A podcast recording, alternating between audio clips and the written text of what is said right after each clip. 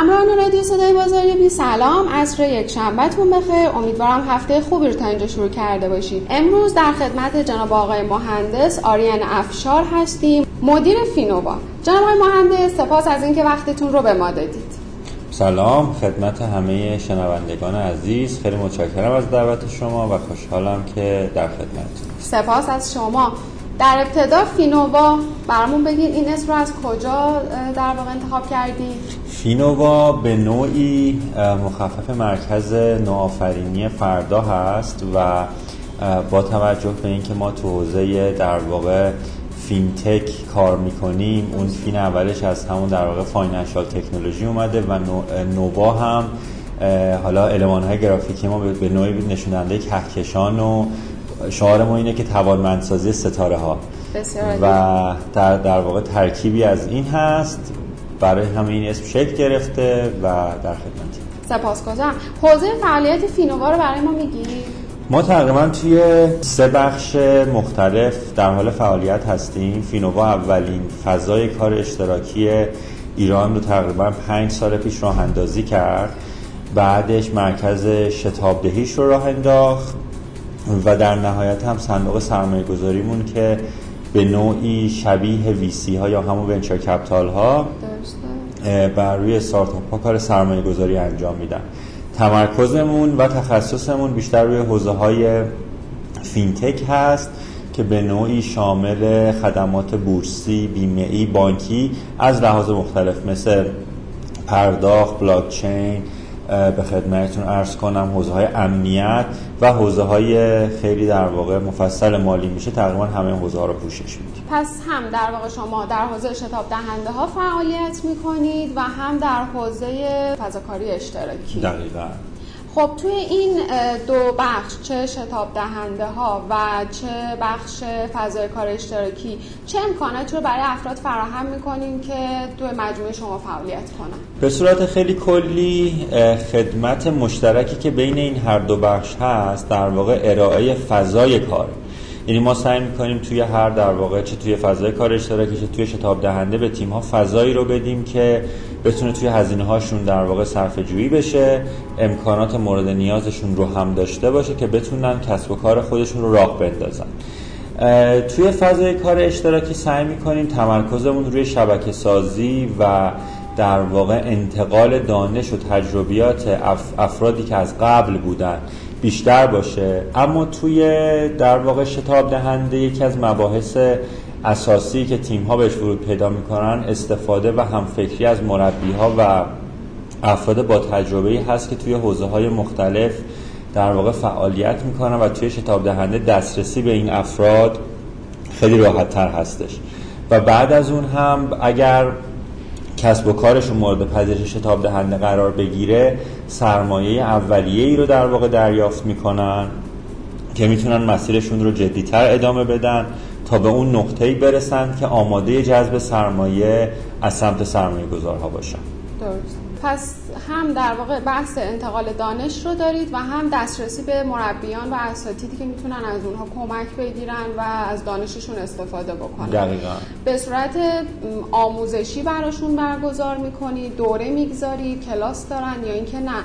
هر فردی می‌تونه مراجعه بکنه به اون مربی و به اون استاد و ازش در واقع راهنمایی بگیره. به صورت کلی با توجه به فعالیت و فرایند جذب شتاب دهنده ها این عملیات به صورت متفاوتی انجام میشه. خیلی از شتاب دهنده ها دوره های آموزشی مشترکی رو برگزار می‌کنن که در واقع همه افراد نیازمند شرکت تو اون دوره, دوره هستن و می‌تونن بیان از اون دوره استفاده کنن. که اصولا شتاب دهنده هایی که حالا من سعی می‌کنم خیلی کلمات انگلیسی استفاده نکنم اگر استفاده می‌کنم بگم سایکل بیس هستن یعنی چرخه محورن.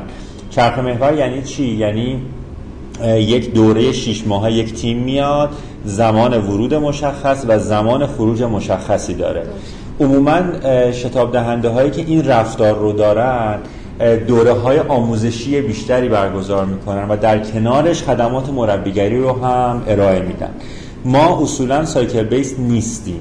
یه نان کوهورت به ما میگن که فرایندمون به این شکله که هر تیم از زمانی که ورود پیدا می‌کنه برنامه خودش رو بر اساس جایگاهی که در زمان ورود هست تحلیل و طراحی می‌کنی و بعدش اون منطبق بر اون برنامه خودش هست که توی در واقع دوره خودش رشد می‌کنه. برای همین ما عموما دوره آموزشی برگزار نمی‌کنیم.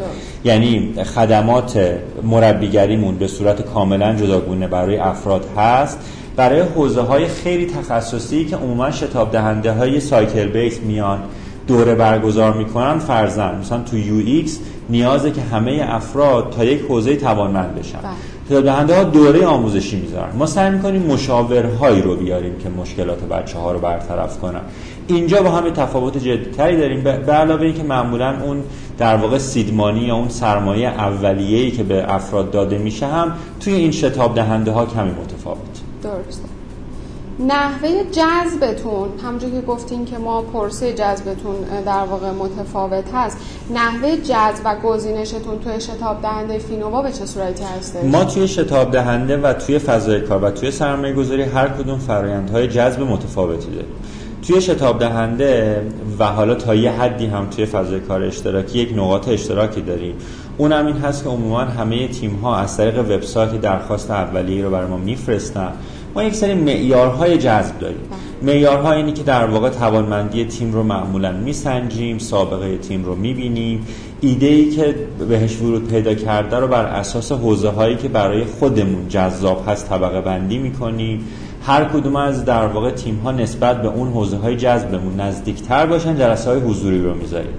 با توجه به field تخصصی که توش فعالیت می‌کنید فرمودید مالی. دقیقا. بله. و بعد از اون تیم رو در واقع دعوت می‌کنیم. اگر این موارد رو پاس کردن جلسه حضوری برگزار میشه. اگر نه خب یه ایمیل بله. در واقع تشکری میفرستیم که برای ما درخواستشون رو فرستادن و حالا مورد پذیرش قرار نگرفتن که البته دیگه تشکر نداره. و تیم رو از نزدیک می‌بینیم. تیم رو دوباره بر اساس حالا تجربه ای که توسط مصاحبهگرای خودمون هست در واقع یه ارزیابی کلی می‌کنیم. اگر اون تجربه و توانمندی رو به علاوه اون جدیت رو توی تیم ببینیم و تیم رو زیاد تاکید می‌کنم از این جهت که همیشه به نظرمون یک تیم خوب یک محصول موفق رو می‌سازه. اما یک محصول خوب بدون تیم موفق به جایی نمی‌رسه. افرادی رو که جذب می‌کنید افراد باید تیم باشن. ما حتما ورودی هامون تیم با محصول هستش. یعنی حتی تیم با ایده رو هم به صورت عمومی جذب نمی‌کنیم برخی از شتاب دهنده ها هستن که یک فرد با یک ایده رو پذیرا هستن. یعنی حداقل این هستش که روی اون بررسی می‌کنن و می‌بینن که آیا اون ایده ممکن هست در آینده به نتیجه برسه یا خیر. شما ولی بله. تیم می‌گیرید تیمی که ایدهش تبدیل به یک محصول شده باشه. دقیقا. البته هیچ درست و غلطی وجود نداره. یعنی دقیقاً. بر اساس سیاست دقیقاً سیاست متفاوته. ما سبکمون به این روش. بسیار عالی. فرمودید که باید تیم محصولش رو در واقع داشته باشه. باشه. بله. این محصول تو حوزه مارکتینگی هم بازاریابیش هم فروشش شما نقشی دارید در آینده یا اینکه همین محصول به شما ارائه بده یا نه؟ بیاد بگه من از این محصولم کسب درآمد دارم می‌کنم یا اینکه نه؟ ببینید خب این باز برمیگرده به جایگاه های جایگاه تیم در نقاط مختلف. مثلا تیمی که عموما محصول داره تیم خوبی داره و, در و داره فروش می‌کنه و فروش خوبی داره عموما اصلا به شتاب دهنده درخواست نمیده. میاد برای سرمایه گذاری در واقع درخواست میده خب خیلی فرق می‌کنه. برای همین عموما ما این سخت گیری رو حداقل نداریم. ما سعی می‌کنیم تیمی که یک محصولی داره و عموما می‌خواد چالش هایی رو برطرف کنه و در نهایت یک سرمایه اولیه بخواد برای اینکه بره به اون بازار برسه رو سعی می‌کنیم جذب پس شما تو field سرمایه گذاریش میایین بهش کمک می‌کنی؟ تو بخش marketing یش کاری نداری؟ ممکنه بتونیم تو اون بخش هم کار کنیم دیگه. ما طبیعتا وقتی تو حوزه مالی داریم کار می‌کنیم توانمندی خوبی هم برای بازاریابی یک سری محصولات مالی داریم. برای همین به صورت جد سعی می‌کنیم که علاوه بر بحث های مالی بتونیم زیر ساخت ها از قبیل زیر ساخت های حالا شده سخت افزاری نرم افزاری بازار اینجور موارد رو هم ارائه بدیم به تیم. توی بخش فضای کار اشتراکی کسایی که می‌خوان وارد بشن خب به حال ما چندین کوورک داریم در ایران چه در تهران چه در شهرهای دیگه. کسانی که می‌خوان وارد این نوع فضای کاری بشن چه نکاتی رو باید بهش در واقع دقت بکنن؟ به دنبال چه چیزی باید باشن؟ خب هر کس متناسب با روحیات و شخصیت خودش داره وارد یه فضای کار اشتراکی میشه که اونجا با چندین نفر آدم داره کار می‌کنه. چه در واقع نکاتی رو توی فضای کاری ما باید بهش دقت بکنیم که اون فضای کاری حداقل شامل این موارد باشه. حالا بعد میایم میگیم که خب این فضای کاری یه مزیتی نسبت به این داره این نسبت به اون داره. به چه صورتی هستش؟ ببین دو تا بخش یعنی سوالتون رو من تو دو تا بخش سعی می‌کنم جواب بدم. یکی اینه که افرادی که دارن میرن تو کوورکینگ باید به چه چیزهای حواسشون حواسشون باشه. اینه که چطوری میشه یه کوورکینگ رو سنجید که چه کوورکینگ بر من بهتره یا بدتره.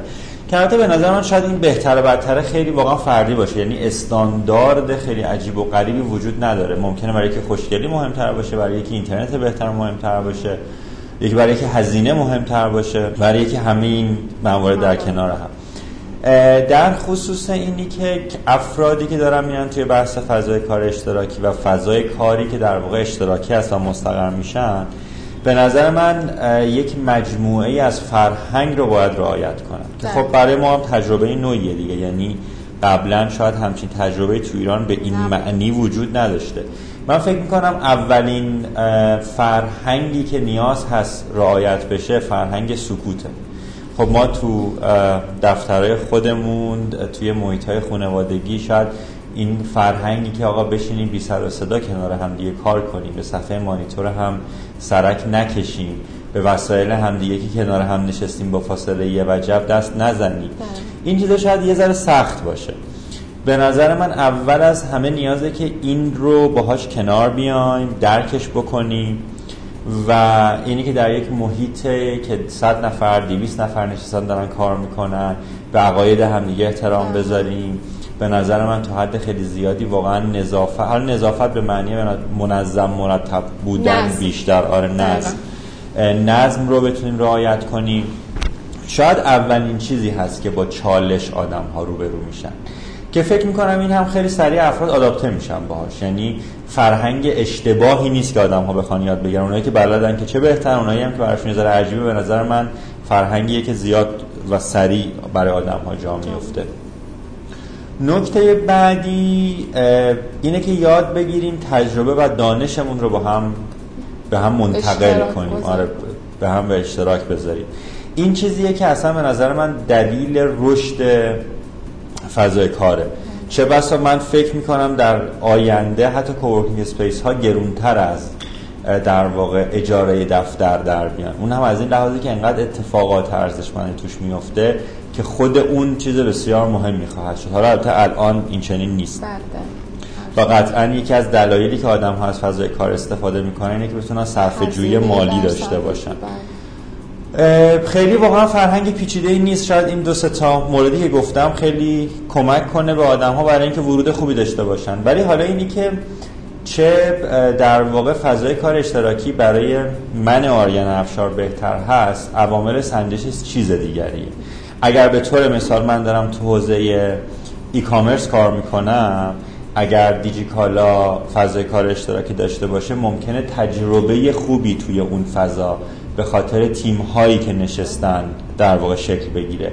اگر من میگم تو حوزه مالی دارم کار می‌کنم و عموما تیم هام تو حوزه مالی دارن تو اونجا مستقرن خب طبیعتا تجربه بهتری اونجا شکل می‌گیره. به خاطر اینکه تیم ها تو هر کدوم تو یک حوزه کار می‌کنن یا حتی رقابت می‌کنن و دانششون به همدیگه کمک می‌کنه. شما اگر مثلا بیاین بانک ها رو نگاه کنید بانک ها با هم جنگ نمی‌کنن. همیشه یک در واقع تشکلی هست یک سنفی هست که این افراد میرن دور هم جمع میشن تصمیم و کلان می‌گیرن از تجربیات همدیگه یاد می‌گیرن. خیلی خودمونی ترش این توی coworking space ها هست. یعنی میاین به طور مثال توی فینووا کنار چهار تا تیم fintech ی میشینی که این آدم ها به هم تجربیاتشون رو منتقل می‌کنن. توی حوزه جذب منابع انسانی تو حوزه بازاریابی یا تو هر حوزه دیگه. که فکر می‌کنم این ارزش جدی در واقع فضای کار اشتراکیه. حالا در کنارش می‌تونه در واقع مبلغی که پرداخت میشه یک معیار انتخاب باشه. اون در واقع فاصله ای که از خونه من داره یک حق انتخاب باشه. حالا جالبه ما در واقع تحقیق خیلی مفصلی یه اینفوگرافیکی منتشر کردیم که جالب و عالی بود. آره از همکاری کل افرادی که تو این حوزه دارن بله. کار می‌کنن هست. من فکر می‌کنم خیلی از دوستانی که شنوندن می‌تونن برن این فوتوگراف رو ببینن. مراجعه کنن. دقیقا و خیلی ریز بود. حتی اینکه بله. افراد با چه وسیله نقلیه میان میرن. افراد دوست دارن محیط کاریشون آرام باشه یا شلوغ باشه. دقیقا من مواردش من فکر می‌کنم این نگاه خوبی به افراد میده. برای اینکه اصلا تو کوورکینگ ها چه اتفاقی میفته با چه رنج سنی روبرو میشن چه چیزهایی مهمه. رنج سنی در واقع اون خانوم بودن آقا بله، بودن بله. اینها چقدر افراد دانشجو توشونه چقدر غیر دانشجو توه این به نظر من یه ذهنیتی می‌سازه که باعث میشه ما بتونیم انتخاب بهتری داشته باشیم. حالا الان اینجا چون که بازه سنی رو مطرح کردیم مدیریت کردن این افراد با توجه به اینکه کسانی که تو این فضاها هستن خب هم دانشجو هستن هم خیلی هاشون سن کمی دارن تجربه کاری ندارن یعنی جایی کار نکردن بدونن که خب کار کردن چه قوانین و چه آدابی داره. مدیریت کردن این افراد در یک فضای کار اشتراکی چجوری خیلی سخت نیست؟ نه واقعیت. البته شاید من کمترین کسی باشم که درگیر مدیریت بچه ها باشم. واقعا ما تو هر بخش دوستانی داریم. سرکار خانم عزیزی توی شتاب دهنده بله، سرکار خانم سعادت توی فضای کار اشتراکی. خب خیلی زحمت این بخش رو بیشتر می‌کشن. اسمشون هم بردم که بله، تشکری بکنم و به نظر من چون افراد اومدن تو حوزه کارآفرینی و می‌خوان کارآفرین باشن و برای کارآفرین بودن باید مدیر باشن فکر می‌کنم خیلی سریع خودشون رو آداپته می‌کنن. تو این سطح فکر می‌کنم اصلا نیاز مدیریت ندارن. خود بچه ها دارن سعی می‌کنن که یاد بگیرن. شاید تو بخشایی مثل حالا در واقع ایونت گرفتن مدیریت مالی حساب کتاب کردن با تیم ها هماهنگی های جاری برنامه های منتورشیپ اینها یه مدیریتی بخواد که قایتا بدون چالش نیست و چالشیه که فکر می‌کنم تجربه خوبی توی این حوزه داریم و برامون چالشش روز به روز داره کمتر میشه و به تجربه تبدیل میشه. درسته. توی سرمایه گذاری که فرمودید که هم خود فینووا بخشی از سرمایه گذاری به عهده داره هم این که در واقع سرمایه گذاران خارجی دارید که روی تیم ها در واقع میان تمرکز می‌کنن و بررسی می‌کنن. کلا به ما این توضیح بدید اینکه سرمایه گذاری برای تیم ها به چه صورتی انجام میشه. چون خب خیلی از تیم ها و خیلی از افراد نحوه قرارداد بستن نحوه بحث های شاید مالی و اینها رو در جریان نباشن. شما به عنوان کسی که هم می‌تونید واسط باشید هم کسی که اجرا کننده اون سرمایه گذاری هستید چه کمکی به افراد می‌کنید به این تیم ها می‌کنید واقعیت اینه که این کمک همش تو دوره شتاب دهی اگر تیمی قرار جذب سرمایه بکنه به معنای سرمایه گذاری. من این سرمایه گذاری رو خیلی از شتاب دهی و از کوورکینگ جدا می‌کنم. با دیگه هر کدومش اصلا مباحث خیلی خاص خودش رو داره. نکته اینه که وقتی یک تیم میاد جذب سرمایه می‌کنه اونقدر باید به بلوغ مالی به بلوغ مدیریتی به بلوغ تیمی و بلوغ محصول و هر چیزی که فکر می‌کنیم به بلوغش باید رسیده باشه که نتونه سرمایه گذار نقطه ضعفی پیدا کنه. و زمانی که نقطه ضعفی پیدا بشه شروع می‌کنه کردیت این تیم پایین اومدن و در نهایت بهونه‌ای برای سرمایه گذاری نکردن. حالا یه خاطره خیلی کوچیکی تعریف می‌کنم از یکی از دوستانی که من هم در کنارشون بودم توی سیلیکون ولی داشتن جذب سرمایه می‌کردن. میگفتش که آقا من دو سال می‌خواستم با VC ها صحبت کنم و موفق نمی‌شدم. میگم از روی جوانی و کم تجربگی هیچ وقت نرفتم ببینم که چرا موفق نمیشم. تا دیگه دو سال وقتم هدر رفت و رفتم دنبال اینکه حالا چرا به من وقت نمیدن می‌گفت می‌گفت آخرش رسیدم به اینکه اصلا فایل هایی و document هایی که من براشون میفرستم رو قبول نمی‌کنن. یه روز نشستم دم دفتری که از این VC یا تا اون کسی که بررسی کننده بود اومد بیرون. رفتم یه دقیقه ازش راهنمایی بگیرم. بردمش استارباکس شروع کردم صحبت کردن. گفت ببین انقدر تو همه چی داغونه که حتی ارزش صحبت کردن و وقت گذاشتن از نزدیک در حد سه دقیقه هم نداری. reject ی گفت چیکار کنم؟ و راهنمایی گفتم آخر رفتم یک سال ام بی ای خوندم. ام بی ای فشرده خوندم در حد اینکه بتونم مفاهیم مالی رو درست تحلیل کنم بنویسم و present کنم.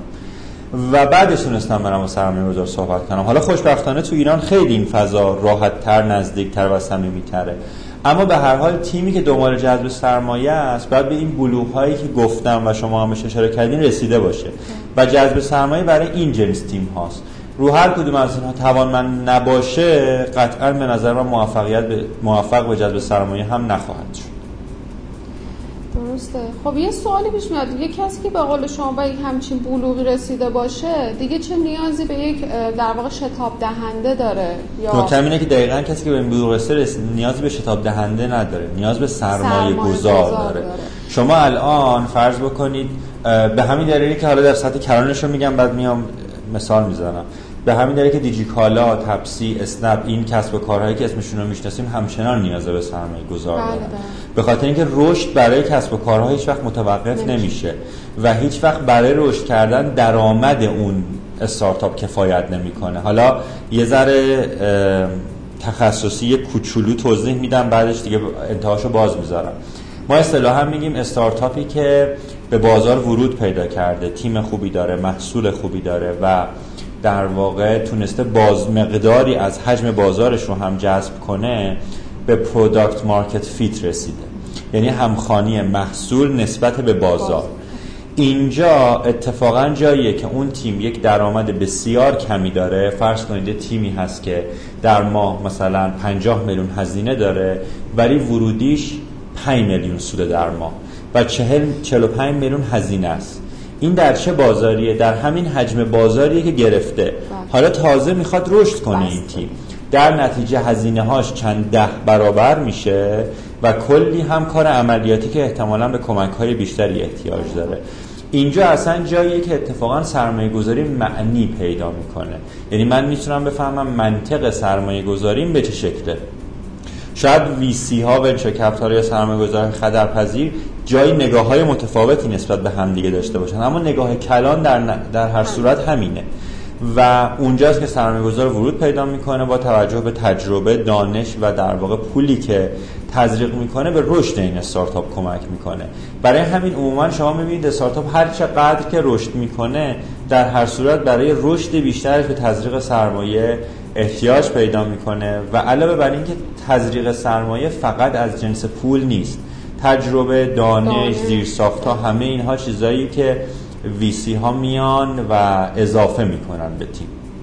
درسته.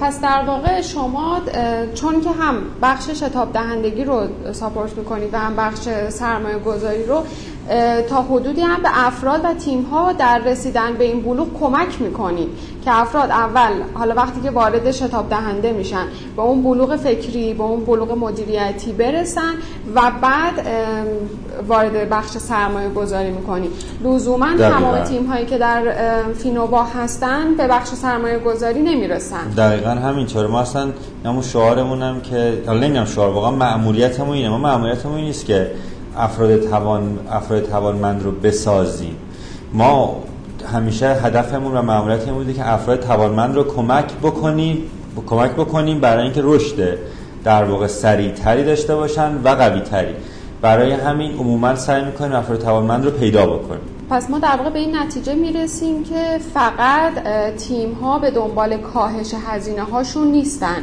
این فضا در واقع یه امکانی برای تیم ها هستش که اونا بتونن ارتباطات بگیرن با سایر تیم ها شبکه بشن و در واقع خودشون بتونن رشد پیدا کنن. و شما در این میان به عنوان در واقع فضایی که برای اینها ایجاد کردید میاد یک سری ایونت ها براشون برگزار می‌کنید. نحوه برگزاری و در واقع در نظر گرفتن ایونت هاتون به چه صورتی هستش؟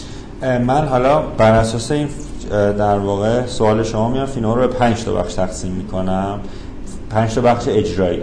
ما برای اینکه بتونیم اون زنجیره ارزش مورد نیاز استارتاپ ها رو در واقع بسازیم و برای همین خودمون رو میگیم مرکز نوآفرینی به خاطر اینکه تقریبا مجموعه کاملی از نیازهای استارتاپ ها رو سعی می‌کنیم که بدیم اومدیم فینووا رو به پنج بخش تقسیم کردیم بله. شبکه سازی یا همون کامیونیتی بیلدینگ که انتظار داریم در حوزه های مختلف اجتماع متفاوتی و جدا از همدیگه ای رو برای بچه‌هایی که تو اکوسیستم فینووا و حتی اکوسیستم بیرون از فینووا هستن بسازیم بله. مثال می‌زنم ما یک event ی داریم به صورت دوره‌ای که در واقع developer ها یا برنامه‌نویس‌های iOS همون در واقع سیستم عامل‌های اپل دور هم جمع میشن.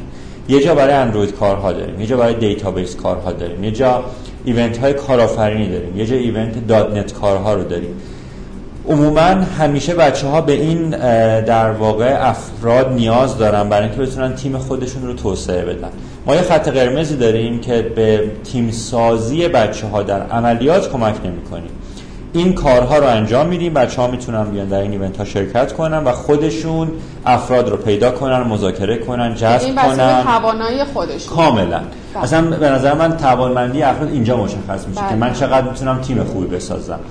برای همین ما سعی کردیم یک در واقع بحث جدی از شبکه سازی رو در بخش های مختلف فینووا داشته باشیم. بعدش اومدیم فضای کار اشتراکی رو راه انداختیم برای تیم هایی که می‌خوان بیان و شروع کنن کار کردن اما هنوز به اون بلوغ جدی از محصول و توسعه و خدمت دهی نرسیدن. که البته الزاما به این شکل نیست. ممکنه یک سری باشن که شتاب دهنده اومدن بیرون دوباره برگشتن coworking space ولی دنبال اون بلوغ جدی هم. یه فضایی رو اینجا داریم یه فضایی رو در شتاب دهنده برای همین توانمند کردن افراد داریم. یه فضایی رو برای سرمایه گذاری داریم و یه فضایی رو برای ارتباط با دانشگاه ها به خاطر اینکه به نظر ما همیشه این افراد از دانشگاه هم که شروع می‌کنن تیم شدن و رشد کردن. توی دانشگاه توی دانشگاه امیر کبیر در واقع فضای آزمایشگاهی رو داریم که پاتوقیه برای اینکه بچه‌هایی که تو این حوزه دور هم می‌خوان جمع اونجا فضایی باشه که برن صحبت کنن هم فکری کنن ایده پردازی کنن تیم خودشون رو شکل بدن که در نهایت بتونن بیان از بقیه خدمات ما هم استفاده کنن. برای همین سعی تو هر بخشی خدمت نسبتا مجزایی رو اما مرتبط به هم دیگه داشته باشیم. تمام این ارتباط هم تو حوزه مالی هستش دیگه. الزاما نه ولی حجم بیشتریش تو حوزه مالی یعنی ما همیشه سعی کنیم مثلا 50 درصد تیم ها تو حوزه مالی فعال باشن. ولی قاعدتا با توجه به ظرفیتی که از لحاظ فضا و سرویس های مختلف داریم خب اونقدر اصلا تیم مالی در ایران فکر نمی کنم داشته باشیم. برای همین سعی کردیم اولویتمون رو بذاریم برای تیم های مالی اما در حال حاضر فکر می‌کنم توی هر در واقع بخشی تیم های غیر مالی زیادی هم داریم که دارن کار می‌کنن. ما فضاهامون رو از دانشگاه سعی می‌کنیم بگیریم به چند دلیل. اونم اینه که یک ارزونتره. دو نزدیک به دانشگاه ها سعی می‌کنیم با دانشگاه بتونیم ارتباط خوبی داشته باشیم که آدما رو بگیریم از یعنی صرفا فقط با دانشگاه علامه نیستید با اجاره نشینی. فضاهامون اجاره توی فضاهای دانشگاهی. ارتباط خاصی با دانشگاه ها نداریم. تو این اکوسیستمی که الان تو ایران خیلی گسترده شده و در واقع هر کدوم توی یه حوزه تخصصی دارن فعالیت می‌کنن حالا چه تو بحث مالی چه تو بحث های موارد دیگه مزیت رقابتی شما به عنوان فینووا نسبت به بقیه همکارانتون چیه؟ ببینید اول از همه شاید شاید البته اینو از همکار دیگه هم باید بپرسید جدیدترین مزیت رقابتی ما این مسئله باشه که ما داریم مجموعه از خدمات رو زیر یک چتر داریم ارائه و به خصوص برای کسایی که تو حوزه مالی دارن کار می‌کنن ما خدماتی داریم ارائه میدیم که این خدمات شاید جای دیگه قابل دسترس نباشه. ما آزمایشگاه فینتک داریم. سرویس های API یا نرم افزاری مورد نیاز بچه هایی که روی استارتاپ مالی کار می‌کنن رو بهشون ارائه میدیم. تقریبا می‌تونم بگم حوزه ای از خدمات مالی نیست که ما به تیم ها ارائه ندیم. یک. دو. مزیتی که به نظر من در آینده خیلی از accelerator های دیگه خواهند داشت و الان ما رو اون تمرکز داریم و داریم اینو میدیم CVC ها هستن اون corporate venture capital ها هستن که ما در واقع میایم میگیم که اگر یک تیمی تو مالی سرمایه گذار می‌خواد فقط این نیست که ما پول رو بهشون بدیم. حالا اسمارت مانی در جای خودش و کوپریت ونچر کپیتال در جای خودش تو بحث متفاوته. اینی که ما به عنوان در واقع نهادی که زیر مجموعه شرکت های مالی هستیم می‌تونیم زیر ساخت هایی رو بگیریم و می‌تونیم بازاری رو بگیریم و بازاری رو خلق بکنیم که تیم های استارتاپی خیلی راحت تر ورود پیدا بکنن.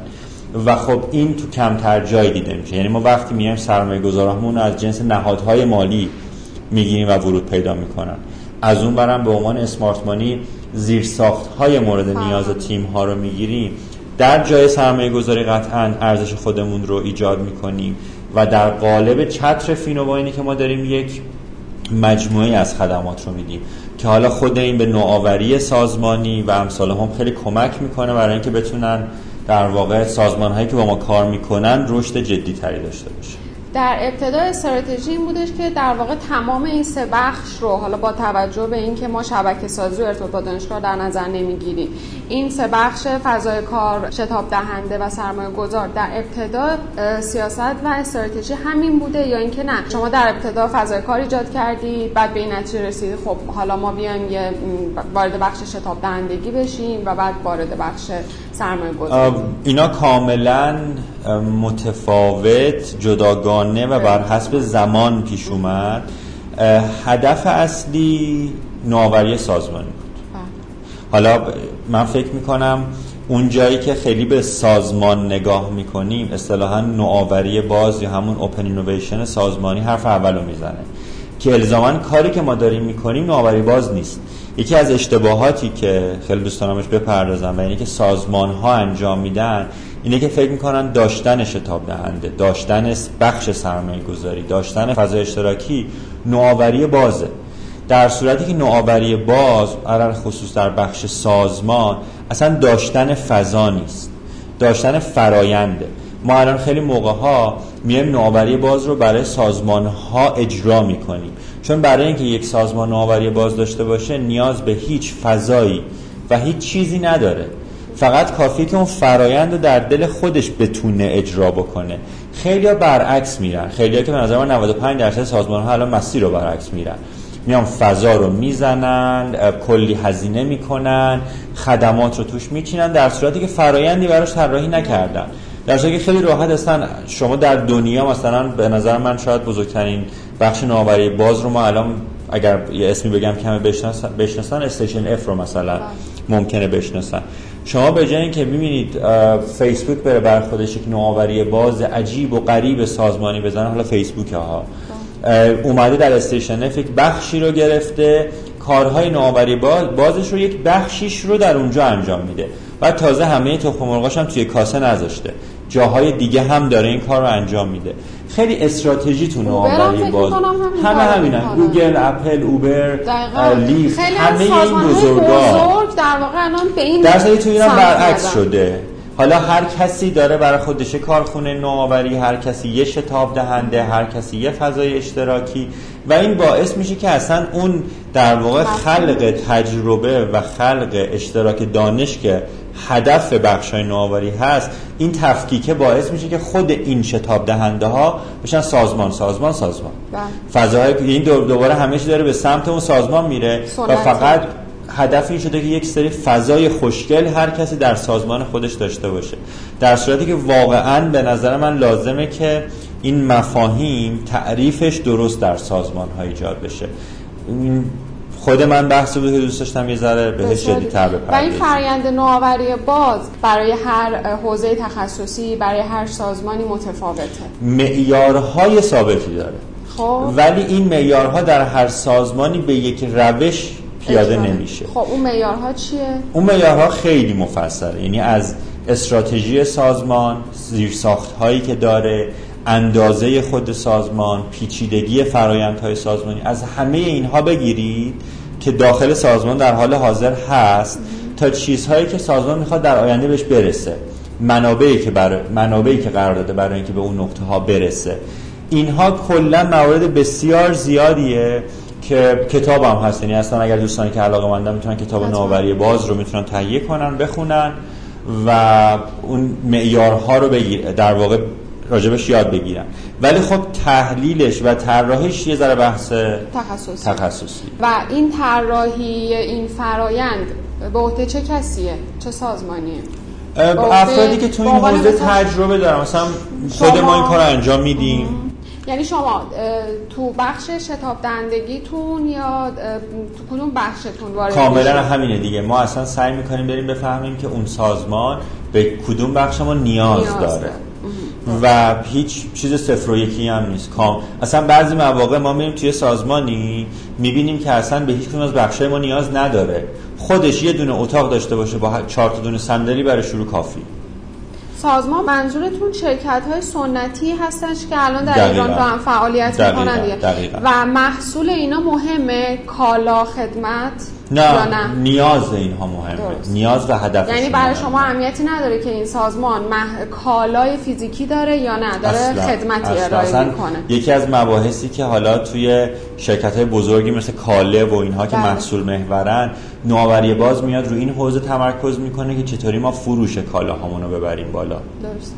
و این میشه یک استراتژی که برنامه های مختلفی براش در واقع چیده میشه در واقع شما به عنوان یک اکوسیستم جدیدی که هستید در کنار سازمان های سنتی به اونها کمک می‌کنید که وارد این فضای رقابتی جدید بشن. آره حالا خیلی واقعا اینجا قسم تبلیغ فینوان نیست نه نه من بحثم اون استراتژیه که اصلا اکوسیستم آره من خیلی تاکیدم اینه که همه فکر نکنن آقا داشتن کوورکینگ یا داشتن اکسلراتور نوآوری سازمانی یا انجام. دقیقا اون فراینده فراینده مهم. ما باید بریم فراینده رو تحلیل کنیم و طراحی کنیم. حالا فینووا یا افراد متفاوتی که دارن کار می‌کنن می‌تونن بیان این در واقع کار رو خدمت رو انجام بدن برای اون سازمان. افراد زیادی در بازار هستن خود فینووا هست و افرادی که قطعا دارن تو همین حوزه کار می‌کنن. بله دقیقا اکوسیستم بیاد به این سازمان ها کمک بکنه و متقابل این سازمان ها هم می‌تونن به این اکوسیستم کمک بکنن. قطعا همینطور. اصلا شما دانش دیگه... و تجربه اونها می‌تونید استفاده کنید در قبال خدمت جدیدی که به اونها ارائه می‌کنید. دقیقا همینطور. میگم وین وینه وین وینه بله اصلا این وین وینه رو باید ساخت دیگه. جایی که به نظر من اینها با هم میرن توی رقابت باعث شکست خوردن جفتشون, میشه. حالا این شکست از چه از چه دیدیه؟ از این دیده که عموما یک زمانی صرف میشه یک هزینه ای صرف میشه و آخر می‌بینیم که هیچ کدوم از این هزینه ها در بخش ها به جایی نمی‌رسه. در صورتی که تجمیع اینها به یک جای خوب می‌رسه. ما اینو به هر حال باید قبول کنیم که آقا دنیا داره به سمت یک تغییر میره. چند ده سال پیش بازارها بودن که خیلی رشد کردن. این بازارها یواش یواش جای خودشون رو به خورده فروشی و شکل گرفتن پاساژ و در واقع فروشگاه های گوشه خیابونی دادن. یواش یواش اینها هم دارن مسیرشون رو میدن به پلتفرم ها و سرویس های اینترنتی و شبکه های اجتماعی و اینها. حالا یه با مسیر همراه هستیم یا با این مسیر همراه نیستیم. اونا که پول دارن سعی می‌کنن تو هر بخشی حضور داشته باشن. اونایی هم که کمتر دارن باید انتخاب کنن. دیگه انتخاب در نهایت با خود صاحبان کسب در نهایت تمام سازمان ها به این چه برسن چه زود چه دیر باید به این سمت بیان. دقیقا. حالا هر چقدر که دانششون رو بالا ببرن زودتر می‌تونن به نتیجه برسن. دقیقا. امیدواریم که زودتر به نتیجه برسن. واقعا این چیزی که من دارم می‌بینم خیلی دوره. چون نگاه سازمان خیلی مهمه. یعنی بعضی موقع ها ما میایم یه در واقع مرکز نوآوری ها یا هر چی حالا اسمش رو چیز خاصی نمی‌ذارم راه میندازیم.